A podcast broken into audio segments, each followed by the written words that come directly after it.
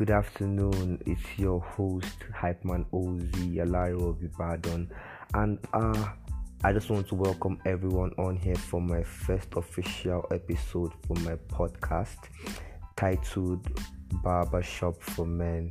Uh, what is Barbershop for Men? Barbershop for Men is just a platform for men to have, uh, let me say, a safe haven, a place to speak. Uh, a place where there will not be judgment or or or or let's just say there will not be fingers being pointed at you there will not be judgment being passed across it's just a safe haven for a man to talk to another man about men problems you know how we adapt to society uh, because it takes a man to understand a man to be fair and there's just not enough outlets for men to really talk, you know, for men to really be understood. There are not really many outlets nowadays for men to share emotions, share topics among themselves, you know, find common ground.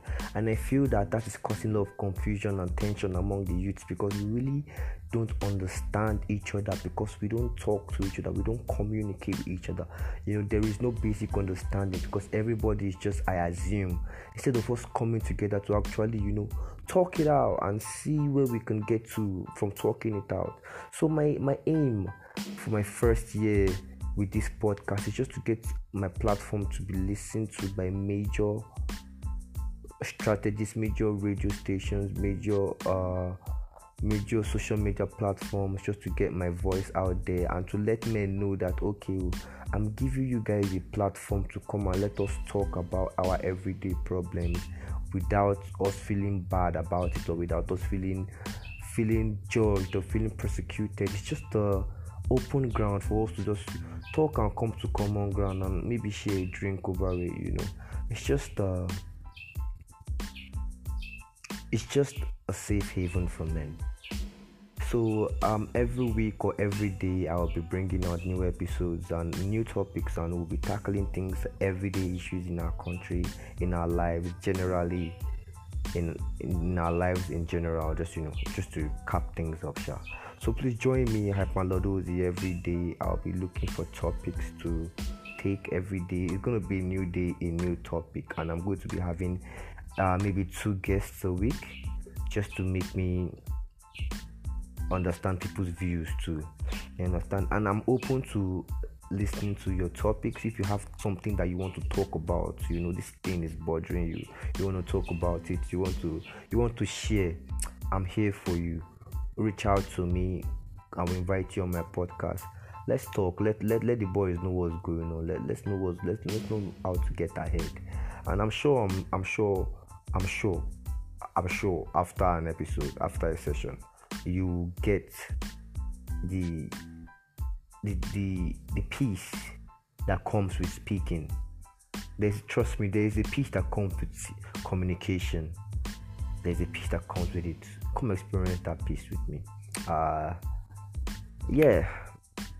Thank you very much for listening to my very first episode. Uh, this is just to touch down bases on what I want to do for my barbershop podcast and uh yeah, they say put things into projection. I'm already projecting it. I've done this podcast and I know it's going to be something major. I'm speaking into existence right now. I know it's going to be something major. Every day I'm going to look for topics to talk about. Every day, just to ginger things up. But anyhow, thank you so much for listening. Uh, I'll be open to hearing reviews and what you people think and any additions and contributions i'm also open to hearing uh Thank you very much. Ozzy is out.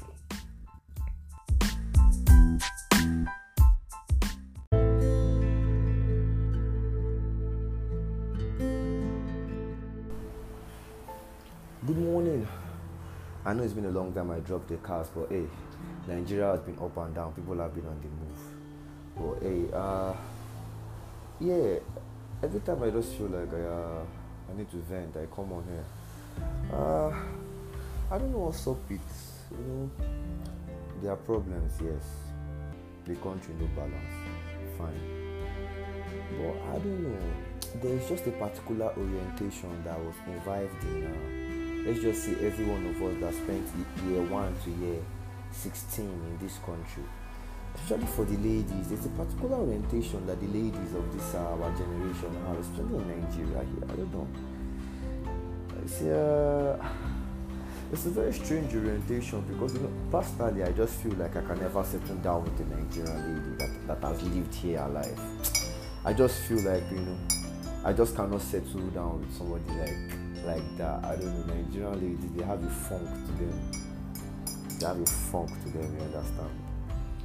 Recently, I've just been going through some kind of ups and downs when it comes to understanding women and all. So anything we even concern relationship and women in Nigeria, I'm just count me out of it. You understand?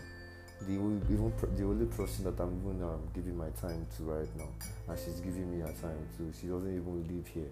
She's Nigerian, yes, but she left here quite early so i guess some of that orientation has been wiped out from her head because she was reorientated if i would put it like that.